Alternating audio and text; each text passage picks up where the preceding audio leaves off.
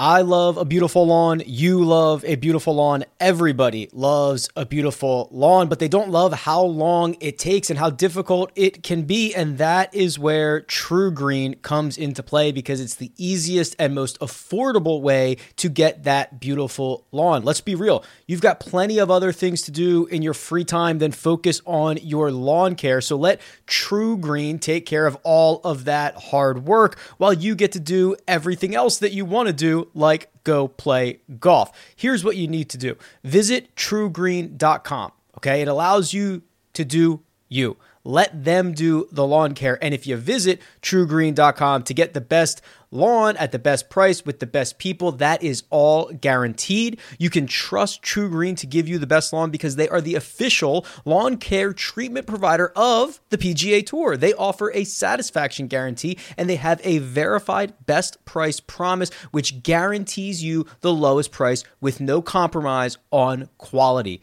It's trugreen.com. Get started now. Robert Half research indicates 9 out of 10 hiring managers are having difficulty hiring. If you have open roles, chances are you're feeling this too.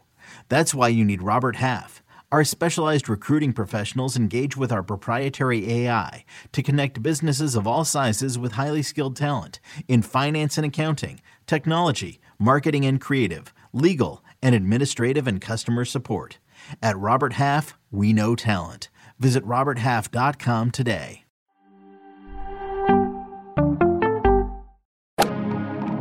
Freaking first cut. Golly.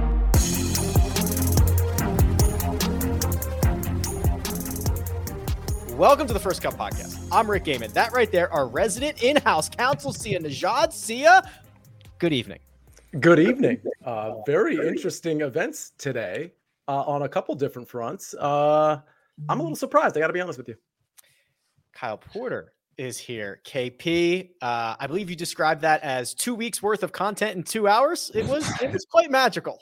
It was the most fun I've had watching golf content since the final round of the Open. Was it? I guess it was golf content. totally. Uh, Sia, do you charge like o- double time for for these appearances? Like, do you charge like for the golf side and the the attorney side? That's right. Yeah, I have a formula. It's actually a little bit more than double, but it's very reasonable. My fees are very reasonable. Okay.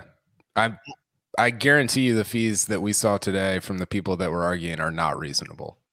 that, that's a fact. Uh, we have them on retainer though, so I think we're good for a while. Um, okay, so here's what's going on. There was a hearing uh, just ended in the northern dis- uh, northern district of California, Judge Beth Freeman overheard this uh, temporary restraining order. The idea behind this, Sia, was to potentially deter or to determine whether or not Hudson Swafford, Matt Jones, and Taylor Gooch were going to be allowed to play in the FedEx Cup playoffs. There was a couple of uh, key points that they went through, which we will go through, but it was denied, meaning that uh, they're not going to be allowed to play. Yeah, and I think the reason I'm surprised is I thought there were so many like different, really interesting procedural issues, especially when they got into the the penalties and, and the appeals and and and that kind of thing. But to me, it just came down to irreparable harm. She didn't see this as irreparable harm for the players, and that came down to a sort of a monetary conclusion uh, for her. I, I, thought, and I, maybe maybe the LIV attorneys didn't articulate this proper, properly, and maybe you guys can can shed some light on this. I thought the irreparable harm was two pronged, that it was monetary, but also non monetary. And if that's the case, then I think it would be hard for the judge to deem the non monetary irreparable harm too speculative to not grant the temporary restraining order the irreparable harm kyle that's that's kind of the big one right and uh the judge beth freeman decided uh, she was she's the best right she's the goat yeah, make her make her her make her the czar of golf. Like just put her in charge of golf. She was like, "Listen, I miss three foot putts all the time." That's she she wanted to know how likely it was for these guys to actually make it to the tour championship. Kyle, Which is a great it's a yeah, great question. It's a great question because that's where that the, the, the argument that that the LIV lawyers were making is that there is all this money. There's there's like seventy five million dollars on the line. There's eighteen million dollars for first place. If they don't get an opportunity to compete for that, that is irreparable harm. And and Judge Freeman was asking questions like, you know, what is their current ranking? How likely is it that they make it that far, et cetera, et cetera. And that was uh, honestly a big crux of of this of this hearing.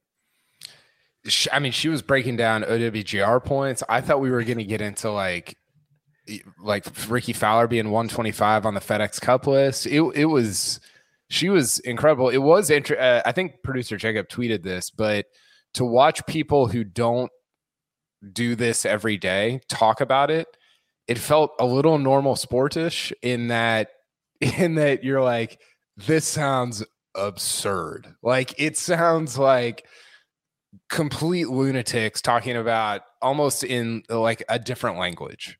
And you're like this is this is what we do every day. Like we could have gotten up there and talked 10 times more eloquently about not about everything but about those specific things. And it's just it's hilarious to listen to other people talk about it. That's an aside. But i think um man there the thing that i really struggled with i am not sia. I am not qualified to watch a courtroom hearing and talk about it and yet here we are uh there were so many different things to pay attention to. I didn't understand probably half of them. They were talking about they were just using language that I didn't really understand and there kept being these like little rabbit trails and I'm like, "Well, should I should I go down this trail with you? Like is this going to lead somewhere?" And then they would come back and be like, "Well, that's not really like the point." And you're like, what is the point? And I think we finally and and I thought they did a good job of calling it out in the middle of the process, we finally got to the point that the judge wanted to get to, which is the irreparable harm. And I thought, and I forgot who made this case beforehand, but just the point that, like, yo, players who left for LIV would have presumably factored in the fact that they were no longer going to be allowed to play in the PGA Tour or in the FedEx Cup. I don't know if Taylor Gooch, who may or may not know he signed with LIV, actually did factor that in. So I felt like that was a little bit of an issue, but they would have factored that in. Now, the the the LIV lawyer did try to make like state the case for what Sia is saying, which is that there's non-monetary value from winning the FedEx Cup he overstated that, I think, because he was starting to compare people to like Jack Nicklaus, and you're like, whoa, whoa, like it's he, he he actually overstated his case by saying the FedEx Cup was like the World Series and the Super Bowl, and you're like, it was weird to hear both sides argue right. like how good the other side was doing because it helped their case. That was strange. I don't know. There, there's a million things. I, I have so much. So the the the LIV is trying to make it seem like missing out on the FedEx Cup is the worst possible scenario because it's the most amazing tournament and it's the Super Bowl and there's so much money on the line. And the PGA Tour has to say, "Well, no, no, no. Actually, actually, the FedEx Cup is not that great. Don't don't worry about it." And to yeah. hear to hear them argue that is incredible. But see, what I think what I think Kyle is alluding to here is both sides. Th- this is this is one small hearing that is there's going to be a, a ton more of this. So both were almost kind of setting the table for this larger potentially like potential antitrust trial that might eventually come. So so you could see them kind of branching off into different areas and and judge freeman trying to be like uh, okay like let's i have to make a decision on this today. Let's get back to these couple of items Right. And I think one of the things Kyle's referring to is when they went down that procedural ro- ro- uh, road where it actually seemed like, oh, all of a sudden LIV might have something here because it was like, all right, well, as soon as Taylor Gooch appealed the suspension, then that should stay everything. And so therefore he should be able to play in the FedEx Cup playoffs. Like, you know, when you got when they got to the end of that argument, she basically said something to, I think maybe the um the uh, PGA attorneys were were there up there on rebuttal, and she said something like, "Well, you know, ultimately it doesn't really matter because because if I don't rule that there's irreparable harm, then you know none of this really matters right now." So I just thought that was really interesting. You get into a lot of sort of side roads, but at the end of the day, it did come down to you know one of those big factors, the irreparable harm argument she so do you uh, real, real quick see because they got into the weeds of this uh it, it, i'm looking at the the player um the the the player handbook essentially, and it's it's uh chapter set. I don't know what these are. Chapter seven uh issue. I whatever seven C and it's mm-hmm. conduct unbecoming a professional. And there's a bunch of language in there, and this is what they were actually arguing in the case. The commissioner may immediately suspend the player's uh, playing privileges. The commissioner shall inform the member of the decision to revoke the probation within four. Like essentially, it's saying that the commissioner and and the the PGA Tour lawyer made a really interesting case of like if a hate speech organization wanted to sponsor, let's say Scotty Scheffler, that's an absurd thing, but he's the number one player in the world.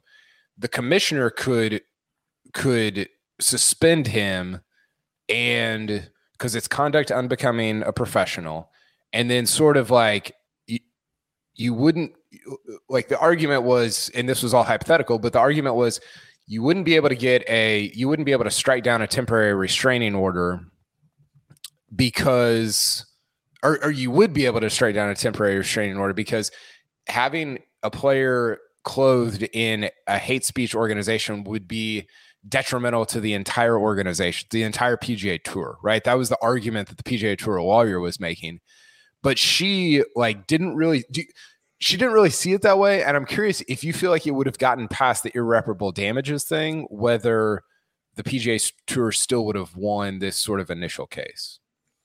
Well, I, I, I, I think that whole provision was kind of misguided. I think when you're talking about conduct unbecoming a tour golfer, I don't really think that's meant for this. Them joining another tour is more to me more of a procedural thing. It's not it's not under the purview of conduct unbecoming. Certainly you could define it that way if you want to, but I I really don't think I think the hate speech analogy is actually what that provision is probably addressing and not somebody, you know, basically not abiding by the, the handbook, the you know the the events that they're supposed to play and conflicting event releases, all that stuff. So yeah, I, I, just didn't think it was a really a, appropriate provision for what we were talking about. But to the extent it was, I did think there was some merit in the idea that okay, well, they've appealed the decision, so we have to everything should be stayed until that decision. There's a final decision made on that. And and that's what the LIV and help help me if I'm like help me understand this correctly. That's what the LIV lawyers were arguing. Of like yes. your handbook says uh, right. That's your handbook. Like you wrote it. That that's yeah. your stuff. And so like that that that should be like the legal argument should actually be deferential to the person signing the party, not the not the person who actually wrote the contract. So in other words, like that would to the extent there's ambiguity there, it would actually inure to the benefit of the aggrieved golfers in this case, like a Taylor Gooch, for example. So again, right. I don't know. Again, if you don't think there's irreparable harm, then maybe you don't get there. But honestly, I don't know that they're mutually exclusive. I think you could have said there's no irreparable harm and still, on a procedural matter, granted the injunction on behalf of the three golfers.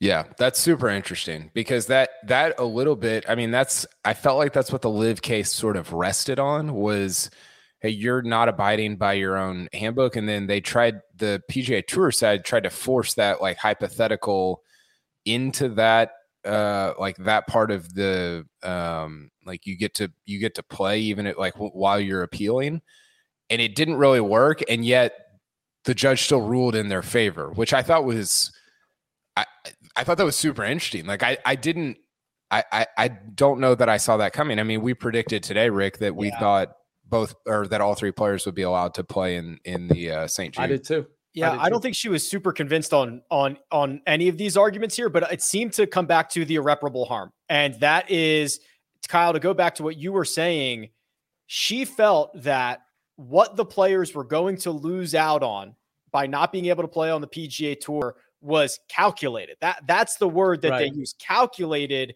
into the contracts that they signed with LIV. Well, if you're making up for the money that you suspected you were going to lose, that is by definition not irreparable, right? Like it is you have you have made up for that. So it it seemed to be like that was the thing that pushed this to the point where it wasn't meeting the criteria that So real quick though, you can sign a contract like let's take it out of this context. You can sign a contract for, you know, another with another entity and you can do that knowing that the provisions that bind you with your former company are not legal and are not valid. I'm not saying those provisions aren't legal or valid, but the idea that you can that they can sign with LIV and therefore that means that that they should they are they know they're going to be suspended. Well, they might have it in their mind that they're going to sign with LIV, but all of that all that jargon coming from PGA Tour, that's not going to hold up in court anyway. So so two things can be true. You can have the provisions on the front end, but you, you can also think that those provisions aren't going to hold up in court on the back end.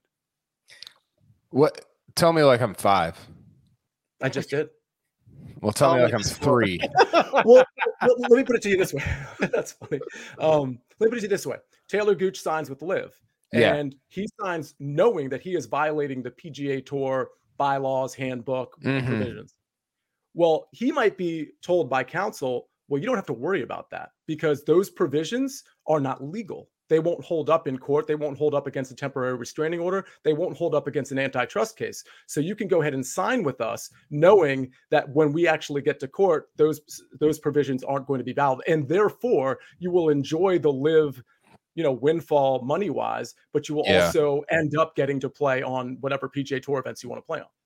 It appears that LIV Counsel has made a lot of these almost promises, Kyle. Yeah, we saw yeah, Sergio yeah. Garcia to Greg Norman text messages in which Norman kind of poo poos the idea of them losing any legal case and kind of saying, you know, you have nothing to worry about. Taylor Gooch, I'm not sure. I mean, he told us he was dumb, we can i think i can second that. Like i'm not sure he knows what he signed or what he got himself into at least with the way that this is being presented um, in court or maybe it's just a lot of promises from LIV counsel that they thought they had a stronger case than at least one very one very small court decision is alluding to. Uh yeah. And i think um it was really interesting throughout to hear some of the things the judge was saying and you're like oh that doesn't like like she was arguing with both like she was like she used the word probing both sides yeah. but the way she did it with LIV was like a little bit more hostile it felt mm-hmm. like than with the pga tour side and, and one example of that is she said this was toward the end i think uh i've got this quote she said these LIV contracts and she and she's now remember like in the 106 page uh, lawsuit she can see the redacted stuff yes. that we can't she's, see right? she's privy to all the information. They decided bef- like at the very start they decided what we are going to say and not going to say. They so they did not reveal the amounts of money or some specific terms in the contract but but everyone in in the courtroom knows the real thing yeah. So sh- so she said these LIV contracts lock up these players in ways the PGA Tour never imagined. Like, and what she means by that is never imagined their sort of uh, membership on the PGA Tour doing. Um, they are so restrictive. And then she also sort of insinuated that that uh, she kept she said LIV is calling the PGA Tour a monopoly and but really the real monopoly that hasn't been realized yet is LIV she didn't she didn't like say those words but there was a big time insinuation and she also said listen it's not illegal to be a, a monopoly it's illegal to use your monopolistic power to prevent uh, entry or whatever the competition. like competition mm-hmm. into the marketplace which i thought was really intriguing. And then she, this sucks for the European tour, but she used the European tour as like, she was like, it, she she sort of said if the European tour was equivalent to the PGA tour, like they were horizontal is the word she used, then that would be using your monopolistic power against competition. But she was like, the European tour is not that. They are a they are less than the PGA tour. So any partnership the PGA tour has with the European tour is not the, again, this is I'm reading into what she said, but is not using monopolistic power against LIV, and actually LIV is the one that is far more restrictive and far more um, exclusive in ways that a monopoly might be than the PGA Tour is, which I thought was eh, really really interesting as somebody who has again not seen the LIV contracts and and she actually has See, there is no way either side wants this to go to trial because discovery will be yes. insane.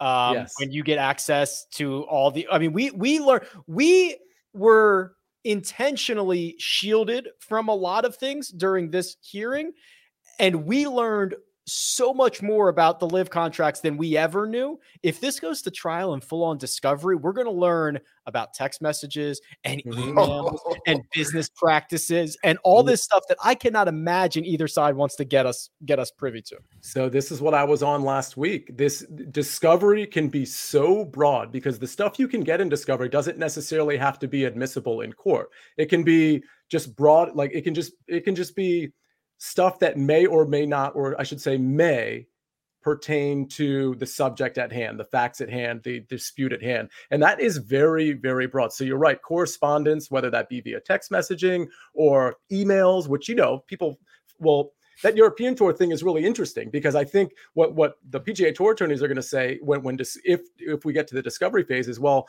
no, they're not they're not allowed to get any of our correspondence to the to the European tour because the judge already basically indicated or ruled that that the European tour, us conspiring with them, doesn't really is not really relevant. Now, I, I think they would get discovery on that. But Rick, you're absolutely right. There's a lot, and on the LIV side too, as we learned today, there's a lot of stuff that makes a lot of people look bad.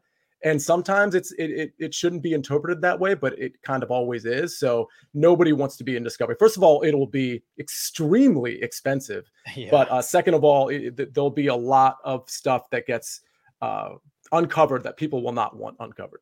a couple of things we learned. Uh, and Kyle, this is something that we've heard kind of rumored before. Uh, the the LIV lawyer um, said in the courtroom that quote money won in tournaments is recouped against the contracts, which has kind of been a big sticking point and uh, Brandel Chamblee was talking about it a, a, lot a couple of weeks ago. You'd get guys from the LIV Tour saying, no, that is not true. The, the price, and, and what that means is that if, if you sign a $200 million contract and you're Phil Mickelson, presumably you don't get any money that you win in these. Tour- if you win first place and get $4 million, you don't get that money until you've earned $200 million on the golf course. It's like a record label giving you an advance for your for your upcoming album. That's that's the way that this is being understood, which has been denied by LIV Golf. Um, but the, the LIV lawyer just came out and said it today.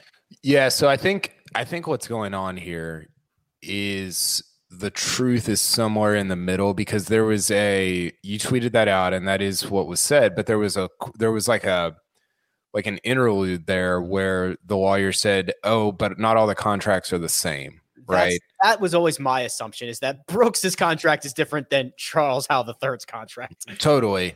And I think I think what like there was a weird moment at the Portland event. I tweeted out the video of it where uh reporters were pressing it was that crazy uh Koepka, Pat Perez and uh who else was up there? Oh, Patrick, uh, Patrick Reed. Reed. Mm-hmm. That weird presser that they had, and and and somebody was pressing Brooks on on this question whether money is is earned against your contract, and his answer was super unconvincing. Like he, like either he just genuinely didn't know, or he or he was confused like about how his contract worked versus Charles Howell III's and there was a there was a woman I, I, presume she was running the press conference i don't know who it was that in the background said all these contracts are separate from money earned in the events. Right. I don't know if that's the exact wording which i should probably get right but that was the gist of it. And um then that like like that is not true right? It, it's not it, it might be true for like a couple guys but based on what this lawyer said today, that's not true for everybody. So I think I think the reality is that the truth of it is so, like I don't think everybody's getting like earning against their contracts, but I also don't think all the contracts are guaranteed and you get money on top of that in the tournament. I think the truth is somewhere in the middle of that. When I I remember I remember that presser and when when I heard this today, I went back and watched it. I remembered them all being very unsure. Yes, of, of they were. Yeah, and they were doing a lot of looking around and they weren't committal. And when I went back and watched it today, Brooks eventually got there to like, uh, that's not how it works. That's not how it works. And then the, there was a follow up question that said, well, how about for the other two of you talking to Pat Perez and Patrick Reed? And they were both just, they didn't know what to say. I mean, Nobody was, said anything. I think Brooks said something like, "No, I don't know. Who cares? Like, why are we so, like?" He, he, he, it was like the whole thing was very strange, and uh, yeah, there. I, I mean, I feel like there were a ton of things today that I either learned or got clarity on, or I don't know. It was like I'm. I was kind of joking earlier, but I thought it was incredibly compelling to watch. You know, people under oath talk about what's actually going on. Are they under oath, Sia? I'm glad you brought that up because I mean, Twitter, Twitter lawyering is is amazing. Are you under oath every time you step into a courtroom, or do lawyers take this like overall oath of something? Like, what's the what's the deal? Well, it's both. You take an overall oath of something, but it's not mm. it's not like it's perjury if you misrepresent something to the court. There's a code of ethics that we're all bound by, and if you violate that code of ethics by misrepresenting or straight up lying to the court, then there's penalties for that. Whether that's a penalty that pertains to your case or to your bar license, things like that. So yeah, you need to be kind of on the up and up, but I can tell you from practicing law and trial law and doing these motions, these types of motions, not antitrust motions per se, but these types of motions in front of a court there's people that misrepresent things all the time. And the truth of the matter is, courts typically are so overwhelmed that they don't really have the capacity to handle some of the misrepresentation. So they just kind of let it go and wait for the next hearing and hope it all gets parsed out. So, long story short, yeah, they are bound by a code of ethics. They are bound by just the sanction rules that they that can be impressed upon them. But that doesn't mean they don't misrepresent things quite a bit. Let's go through the highlights. Um, we don't have time. We also there's, learned there's that so many. The LIV guys are contracted to wear LIV stuff, right? So there was a kind of an argument about if you let these three come back, are they bound by their LIV contract that requires them to wear LIV golf stuff, or are they or are they going to then be doing damage to the PGA Tour if they do wear that stuff?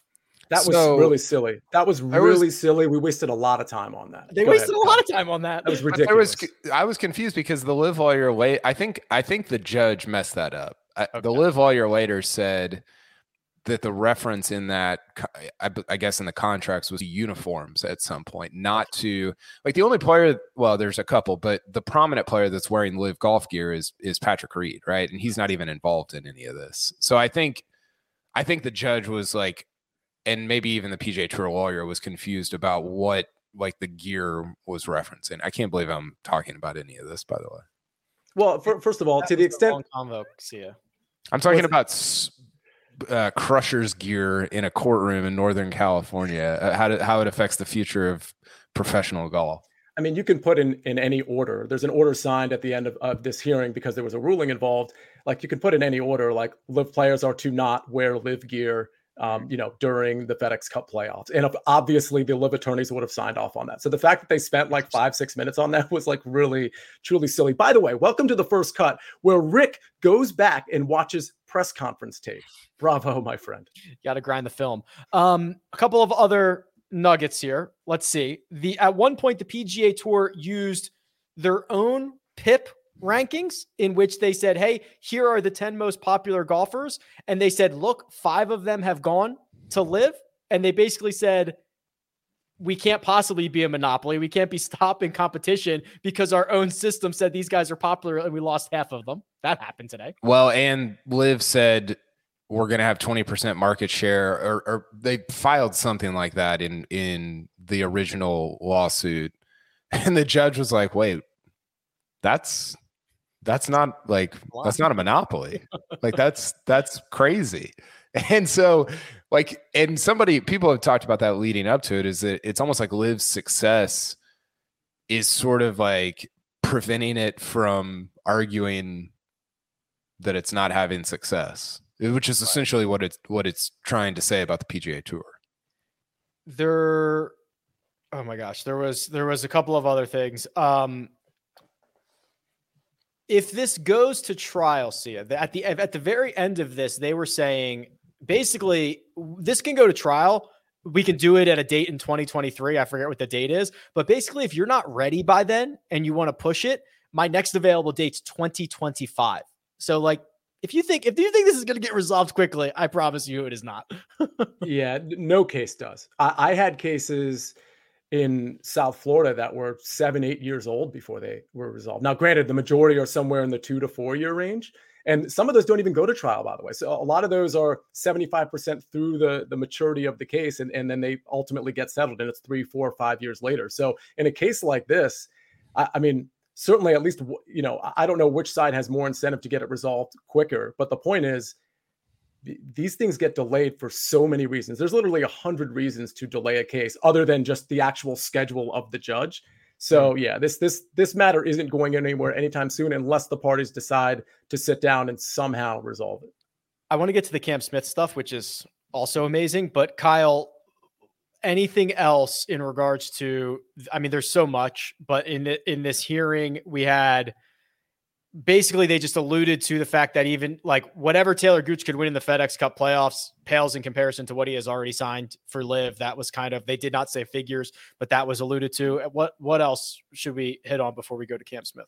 Well, the the judge was just she was incredible. I, I thought she was very um appropriately snarky throughout. She wasn't demeaning, but she she just always had this smile on her face like you guys are clowns. Like I can't believe we're doing this. And it was it was she was she was fantastic. And I thought she asked good questions. Like she asked questions that you should ask in that situation. I felt like the LIV lawyers like they got a lot of stuff wrong and it was little stuff that maybe only people like like idiots like us would notice but they didn't seem as prepared as i would have i think imagine coming into the day uh what else I so kyle down. let me let me ask you uh, like i want to ask you guys this because maybe maybe i'm confused um, but when it comes to the LIV attorneys i think you might be right but tell me uh, th- there's monetary damages potentially which which basically got dismissed for good reason because they're making a ton of money over on the LIV tour but mm-hmm. the non-monetary damages can can you like from from a LIV attorney's standpoint what are those? That, that's the ability to participate in in a big event. Is that is that the extent of it? He was he was trying to make the argument that th- this is the gateway to the majors essentially. Which is true well, see, that's the, the thing. Go ahead. In, yeah. In that the, the top 30 get into the Masters, the top 30 get into, I think, the US Open and Open Championship, maybe all four majors. So here, so here's the thing. This is why I think the ruling w- was wrong, is because she is making a. You, you use the word calculated. She's making a calculation as it pertains to money. But yeah. th- there was also, and the LIV attorneys didn't do a good job articulating this, but there's also a non-monetary damages portion of this, which is access to these tournaments, which is winning a big event like the FedEx Cup playoffs, whatever, whether you want to call that a Super Bowl or, or whatever. Right, right. That non-monetary part, which she deemed yeah. speculative. Now, speculative is not tantamount to inconsequential. So that's essentially what she was doing was saying that it's speculative and I don't even want to like think about that because it's it's not that speculation isn't consequential enough for me to factor it in. I think that's where she got it wrong. She doesn't have enough facts in at this stage of the game to actually make that determination. And that's well, I why I thought they were going she was going to follow the ruling that we had across the pond where, where those players got access to the Scottish Open. Slightly different situation, but uh, I, I thought that's where she was going ultimately. Yeah, and I think my follow up to that would be what if what if again Scotty Scheffler's not involved? What if it was Scotty Scheffler? Like he's number one in the FedEx Cup. And like, is it different because it was guys that are 20th and 70th and 90th or whatever? I, I don't know what, what they she are. She was kind of implying that it was different because of that. It, yeah, it, but it, I thought 20th was pretty good. Like, that's, that's what I good. I would yeah. have said that's pretty good. It did, it did, um, it did feel like she was imp- implying that a little bit, and that's um doesn't she know that the points are quadrupled in the playoffs kyle well i, th- I thought we were gonna get i thought we i thought i legitimately thought one of us might get a phone call about like hey what's the deal with the how does the fedex cup playoffs work which who knows if I'd even be able to explain that. But Jacob, uh, um, uh, Jacob said uh, Nosferatu is going to be a, a, key witness in this trial when they have to to the OWGR. For sure he might he might be the thing he might be who the whole thing hinges on at some point. Uh yeah i don't uh like is there is is there okay let me let, i'm glad we have sia on here because i would not we would not be doing this well rick but if if the judge had ruled that that that the damages were irreparable for reasons that we're mentioning, stuff like you could get into and win the Masters conceivably. You could get in you could uh, get into the US Open next year, whatever. Do you think that she would have ruled in favor of LIV or, or the LIV players? Yes. So it, it, it, she doesn't have to make the determination that it's irreparable harm. She has to make the determination that there is a likelihood or a, a chance, a good chance of a irreparable harm. And again, when you're talking about a temporary restraining order, you're talking about a, an emergency order that is you're, you're trying to make it without knowing all the facts, without knowing all the legal arguments, because there's just not time to have that happen. That's that's where the emergency part comes in, where you have to make a, a quick ruling. So to me, when you're doing a cost benefit analysis as a judge, you either let these three guys play and add three guys to the to the tournament, or you potentially deprive them of the non-monetary portion of this irreparable harm. So yeah, if she had deemed that there was a likelihood of irreparable harm, she would have had to have ruled in favor of LIV of those three players specifically. I do wonder if if and by the way, it was amazing when she called it the Federal Express St. Jude Championship. we should go with that from now on. But she's, she's already got this whole thing figured out. yeah, she it might have been a like a wink, wink, like I'm in on the joke, but she uh she, I, I wonder if LIV's sort of ethos, which is like, look, money is all that matters. Like economic benefit is the only thing that matters, actually worked against it in this specific scenario because I think you could get to a position where you're like, well, if that's true, then the economic benefit is is is there. Like you mm-hmm. you sign the contracts knowing that you were going to lose out on that, and I don't. That's a that's a like that's a pretty big implication and maybe it's too far down the road for a judge to get there but i do wonder if they're sort of their only emphasis is on money money money and that's all they talk about and that's like the biggest thing. I do wonder if that maybe went against them in in this specific case. Um, one more thing before i forget. And this is probably part of a, a different antitrust case further down the road but the uh, judge freeman did not like she called it the pga tour quote strong arming yeah. all of its contacts and vendors. So basically, I don't know what I don't know if Jay Jay says, "Hey, you do business with the, this, these guys, you're not going to have business with us." But they're talking about, um, you know, apparel that was, companies. That, that was in the lawsuit. Yeah, which which I imagine Jay Monahan would be, yeah, reaching out to all of his contacts to curry support. But that is, I guess, not competitive well, what that will be the subject of his three day long deposition if discovery it goes through its regular course. Okay. Final thoughts. We'll go to Cam Smith. Anything else? I mean, there's a million other things, but anything else we got to get in? I, I, I feel, um,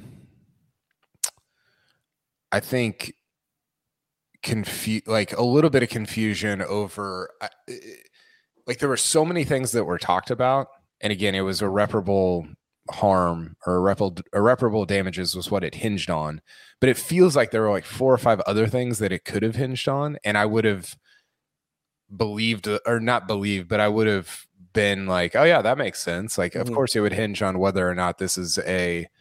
I, I just I don't even know like I think my biggest issue today was I didn't even know what the crux of what we were arguing was. Well, there, there, there are a ton of things to argue about as we have done for the last six months, but I don't know like what the most important ones actually are. I, I think they figured it out as they were going along almost, right? It, it was like they were doing this dance. I thought it was going to be much shorter than that. I legit thought LIV was going to get up there for 15 minutes. The PGA yeah. Tour was going to do like a 10 minute. It was like two and a half hours long, two hours and 45 minutes. Like I was not expecting all of that. And they were figuring out as they go. They were arguing it. I was surprised. I think I'm, I, I guess I'm maybe surprised at what we talked about earlier, Sia, that when you're when you're suspended, you can appeal and still by the PGA Tour handbook or, or uh, whatever you sign, still participate in the PGA Tour. I'm surprised that that wasn't what it hinged on, and and it was almost like this this sort of like side thing that is is adjacent to and related to that, but it it didn't.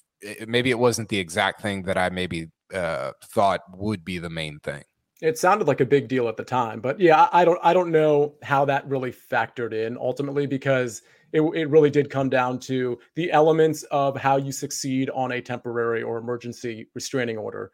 And in that first element the primary element i should say would be that likelihood of um of success or i should say irreparable likelihood of irreparable harm. And if you don't get past that hurdle then most of the other stuff doesn't matter. Although I will say that procedural element did seem pretty compelling. However, don't forget in that handbook or in those provisions, Jay Monahan does have the discretion. He kind of has that catch-all that he can he can I think that he can suspend anybody for like any reason. But then again, there's that appeal thing. It's kind of circular. So yeah, I hear you. The other massive wrinkle in all of this is Cameron Smith, who um, actually had a press conference while all this was going on. We're going to talk about that. Uh, but first, we're going to take a quick break and hear a word from our partners. MTV's official Challenge podcast is back for another season. And so are we. I'm Tori Deal. And I'm Aneesa Ferreira. The wait is over, guys. All Stars 4 is finally here. And this season takes it to a whole new level old school legends, modern power players, and ex lovers are all competing in Cape Town, South Africa for the prize of $300,000. And we're going to be right here along with you fans, covering every episode on the podcast. Listen to MTV's official Challenge podcast wherever you get your podcasts. Jeremy Renner returns to Paramount Plus for a brand new season of the original hit series, Mayor of Kingstown. My job is to create a balance, avoid a war. From executive producer Taylor Sheridan, co-creator of Yellowstone. There's some new players in town, and they brought the plague. And Antoine Fuqua, director of Training Day. I know it's always been a war zone, Mike, but this is next level. The mayor is back in business. Are you warning me? You're going to find out. Mayor of Kingstown, new season streaming June 2nd, exclusively on Paramount Plus. And we're back. During this two hour and 45 minute hearing, Cameron Smith uh, is in Memphis preparing for the FedEx St. Jude Championship. The Telegraph uh, has confirmed, reported, whatever you want to say, that he has already signed a $100 million deal to join LIV. So, literally, Kyle, this couldn't have worked out any better. They take the 15 minute recess in the hearing, and we get Cam Smith's presser, which lasted about three and a half minutes because he was asked about his ties to LIV, which I actually believe Jacob if we let's let's run it. I think we have this. Yeah, um, you know, my goal here is to to win the FedEx Cup playoffs. That's all I'm here for. Um, if there's something I need to say regarding the PGA Tour or LIV, it will come from Cameron Smith, not Cameron Percy. Um, I'm a man of my word, and um, whenever you guys need to know anything, um, it'll be said by me. And just following up on that, you being a man of your word, you know, the Telegraph is reporting that you've signed and are going. Would you like to say yes or no to that? I have no comment to that. I, uh, like I said, I'm here to play the FedEx Cup playoffs. Um, that's been my focus the last week and a half. That's what I'm here to do. I'm here to win the FedEx Cup playoffs, and uh, like I said, it, will come from me. It won't come from Cameron Percy. Do you intend to play the President's Cup? Absolutely, yeah. That's uh, that's something that we've been looking forward to uh, for the last three years. We had a we missed a year because of because of COVID, and um, that's something that I look forward to being a part of. No comment, Kyle. yeah, uh,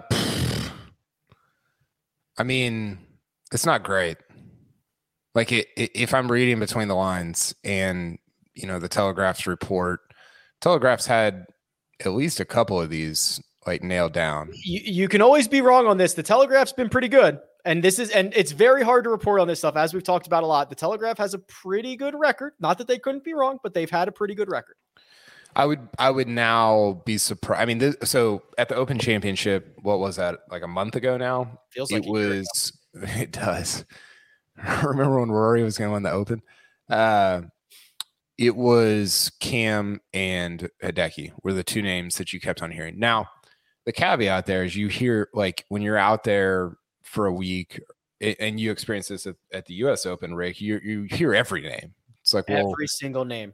It's like, well, I not everybody's going, but you do hear some names more than others from all these people that you talk to. And it's a little bit of, of a game of telephone, but there was a lot of smoke around Cam and around Hideki, probably even more so around Hideki, honestly. Uh, I think I would be surprised now if Cam didn't leave, right? Like I would be actually surprised if Cam Smith is playing on the PGA Tour at the start of 2023. That doesn't mean he won't. That doesn't mean that these this report is is uh is absolutely correct, but that's sort of where I'm at with this. And I think the thing that I think of, Rick, is not just so this would be a coup for the for the for LIV Obviously, he's the number two player in the world, but also because you get the Open champion, you get the Players champion, and you might get the PGA Tour Player of the Year, which doesn't mean a lot broadly in the sports world. But for LIV to be like, okay, we have the most recent major champion, we have your tour's uh, best tournaments champion, and we have your Player of the Year. Oh yeah, and they're all the same guy. Like that's a that sucks for the PGA Tour, right? And so I think for a lot of reasons, like Cam is a perfect candidate because he's not, you know, this is like the PGA Tour is the tour he plays on. I don't know that he's super connected to it. He didn't grow up here and like you, you know I, I think i think globally people are not as connected to the pga tour as some fans might think that they are uh, and he's also like checks so many boxes that LIV wants to hold over the PGA Tour's head, and now they might be able to if he ends up going. Yeah, I mean, just think about the the marketing that usually goes into your players champion, the marketing that goes into your FedEx Cup champ. I mean, literally 40 times a day on the broadcast, Sia, they run the ad for the FedEx Cup, and it always shows the most recent winner hoisting the FedEx Cup. Uh, it might be Patrick Cantlay for a whole nother year, or maybe they're going to have to resource some other ads because you you could potentially get uh, or seemingly you're going to get Cam Smith. I agree. It's it's a it's a big get. Um, we do a lot of reading between the lines. If you add up the Telegraph story, generally speaking, a no comment means you're going. Like uh, we can add up. A, we've we've seen some other guys go first. Yeah, I, I, mean, I think he's going. You don't handle a, like he did. He did great handling that question. I mean, he he knew what he wanted to say, and that's fine. But I don't think you handle that question or the follow up question. By the way, props to whoever asked him the follow up question because uh, Shane Ryan wasn't it, Kyle? Shane Ryan, I think, asked all the questions. Yeah, there, he, okay, legitimately, he was only asked questions by Shane Ryan, and there was one other question. The thing lasted three and a half minutes. Shane Shane handled the whole thing well, props to Shane because that follow up question was, you know, it's the only follow up question you could ask um, as it pertained to the first question. So, yeah, I don't think you answer a question like that unless you're going. I mean, if you at this stage of the game, if you don't know that you're going, I'd be really, really surprised. And so he didn't want to say yes because he's in the middle of the FedEx Cup playoffs, and I guess he doesn't want that heat, although he knows he's getting it now. But I, in his position, I, I would have answered it the same way if I were going, and that's why I think he's going. I mean, he is he is um he's a great candidate, Kyle, for all the reasons that you said, but also from his perspective, you know, if you look at it and say, I get to play for 18 million now, I'm going to sign for probably a hundred. And also, if if if at any point the majors uh ban LIV guys, but they do respect the guys who have already had exemptions, or uh basically like if we get no OWGR points, I can still get into major. Like he's he's a he's the guy to get to this phrase that we've been saying over and over again have his cake and eat it too yeah he's he is in a perfect uh it, it's it's really you know in the same way that dj was a great kind of lead candidate just because he's dj and uh, i mean there's a thousand reasons but cam it's a little bit if he goes uh, it's a perfect marriage from both sides, right? Because Cam's like, well, I'm in all the majors for what at least five years. Is that right? Yeah. And so I'm good there. I'm gonna win however much money in the FedEx Cup, so I'm good there. And oh, by the way, my LIV contract went from 100 million to probably 140 million or whatever, 30, 20. So I'm good there. And uh yeah, it's I like I think the question that I think about, and I haven't, I haven't. I mean, we we were, bullets were flying this afternoon. We're just trying to get our, you know, minds wrapped around eight different things at once. Is how problematic is Cam Smith leaving? Like how how problematic for the PGA Tour is Cam Smith leaving? Obviously, the PGA Tour is in, I think, a lot more trouble than it thought it would be in, than we thought it would be in um, six months ago, even four months ago, right? And and I, I Cam Smith is is problematic because he's the number two player in the world, but you know, two years ago, Cam Smith is no different than Abraham Ancer, right? Who has now gone to LIV. I almost picked Abraham Ancer in our one and done this week. By the way, I forgot he was playing LIV golf. That would have been just chef's kiss. I had it. I had his name written in, and I was like, "Did he go to LIV?" I, I, I honestly like can't remember at this point. Uh, And so I, I'll pose that to you guys. How problematic is Cam Smith? How problematic for the PGA Tour is Cam Smith leaving for LIV Golf? It's way worse if he wins the FedEx Cup for sure. Um, I think it's a big deal. I think it's yeah, I mean, I think it's horrible.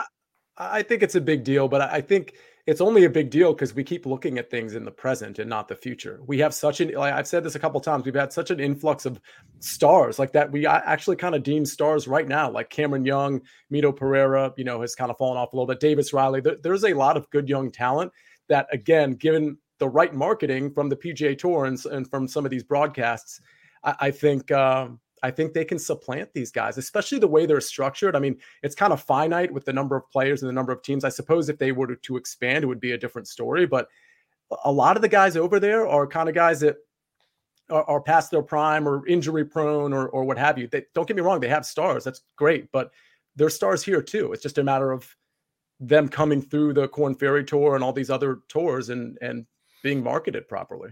It does feel a little bit like we're getting to a sort of uh, equilibrium with the tours to where they're just going to kind of coexist for a period of time after I think there'll be some more dust to settle this fall with guys potentially like Cam, maybe Hideki, maybe some others that have been talked about. I, I, I don't know where that's going to end, but as you look toward 2023, 2024, I, I think the thing the thing that what is remarkable to me is like, are we going to have to start covering LIV as a serious product? Not as a serious threat to the PGA Tour, but as like its tournaments as a serious product because at some point you do have to do that. Like if if everybody in the top 48 player if all the top 48 players in the world play on, in the LIV event in Boston, you have to cover it as a serious product. Like that's sort of our job.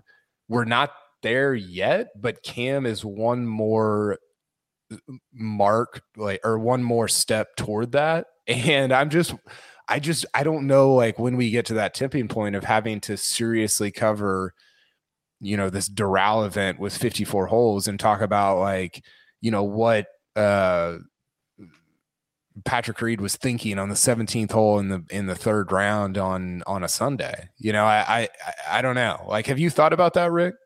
Yeah, I have, and I think there's, um,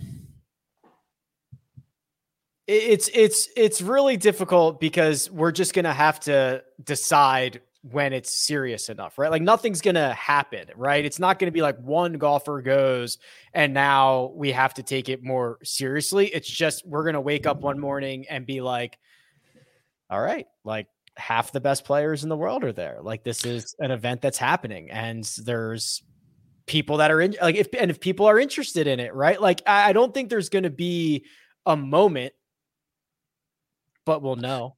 Well, I think I think what's really interesting is so we like the three of us primarily cover the PGA Tour, right, and and the major championships, and and we'll dabble in like LPGA majors and some European Tour stuff if the if the events are compelling some Korn Ferry stuff when it comes time to relegation and and all those different things.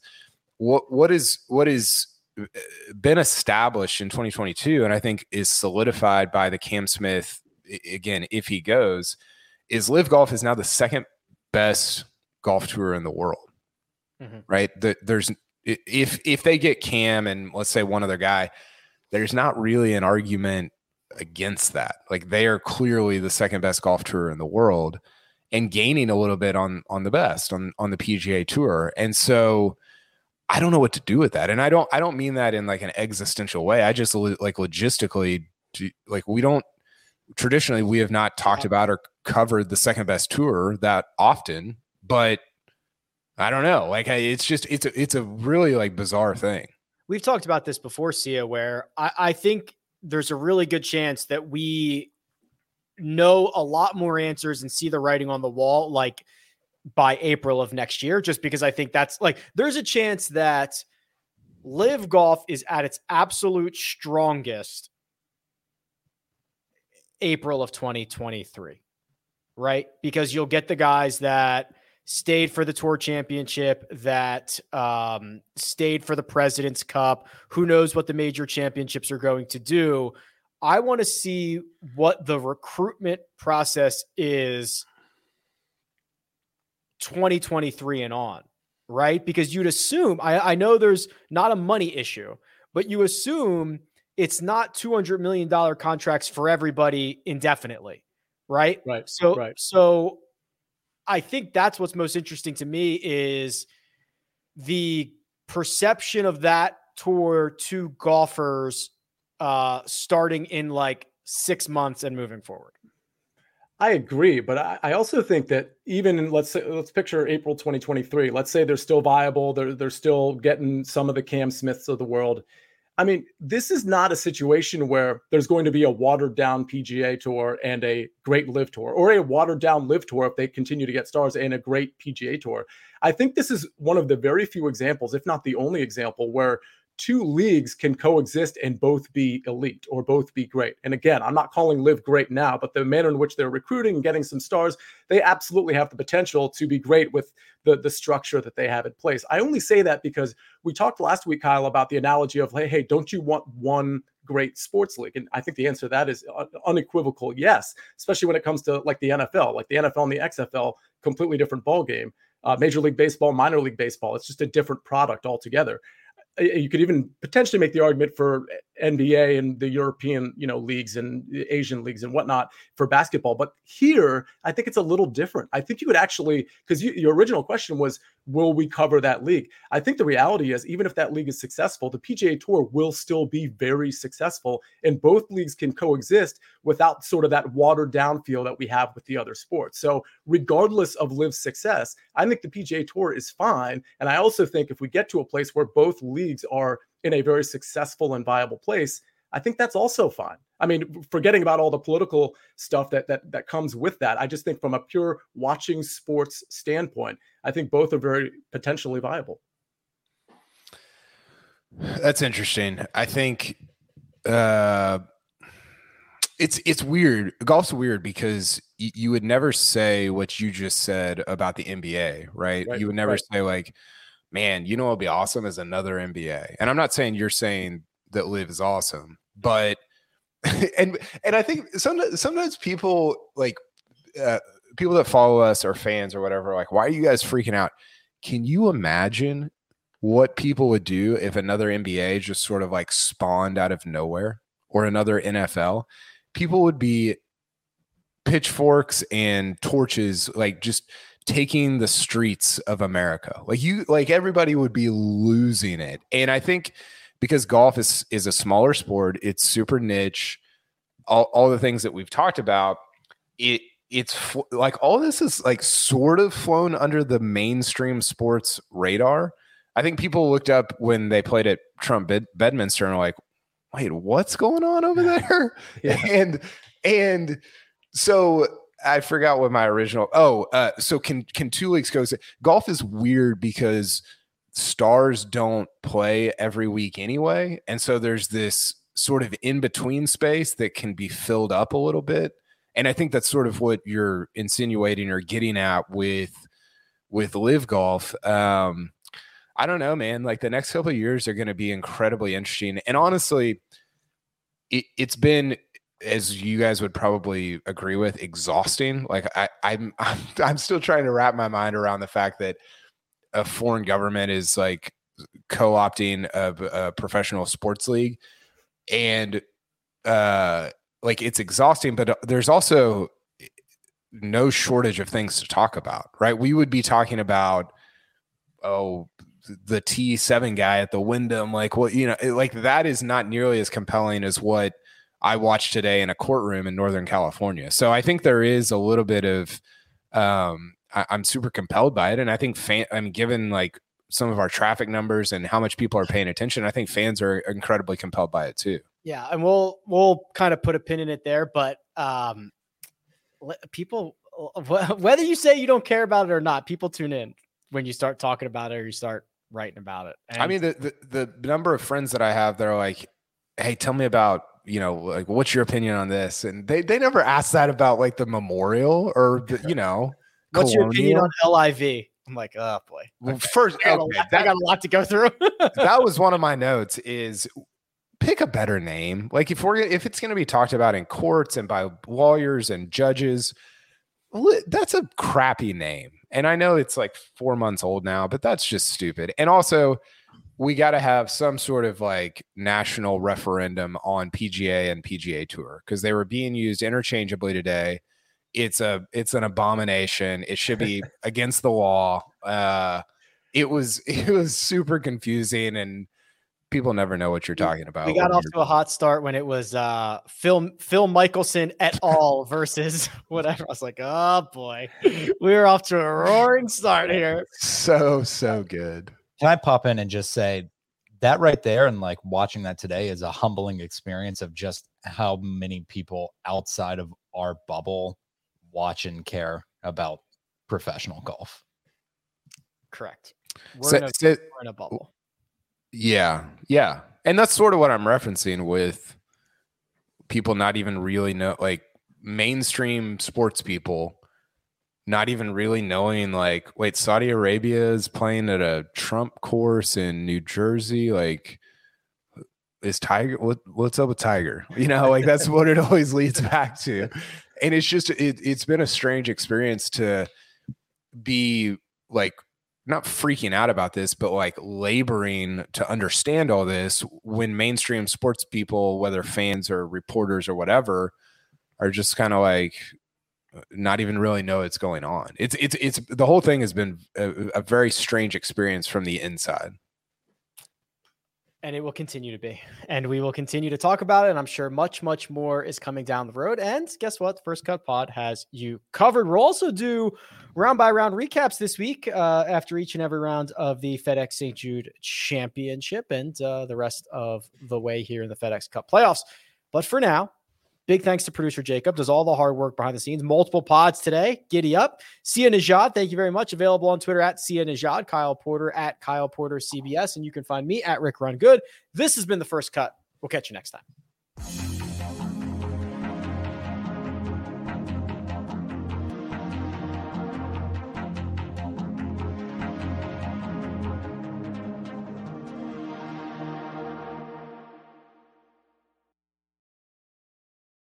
It's the UEFA Champions League on Paramount Plus.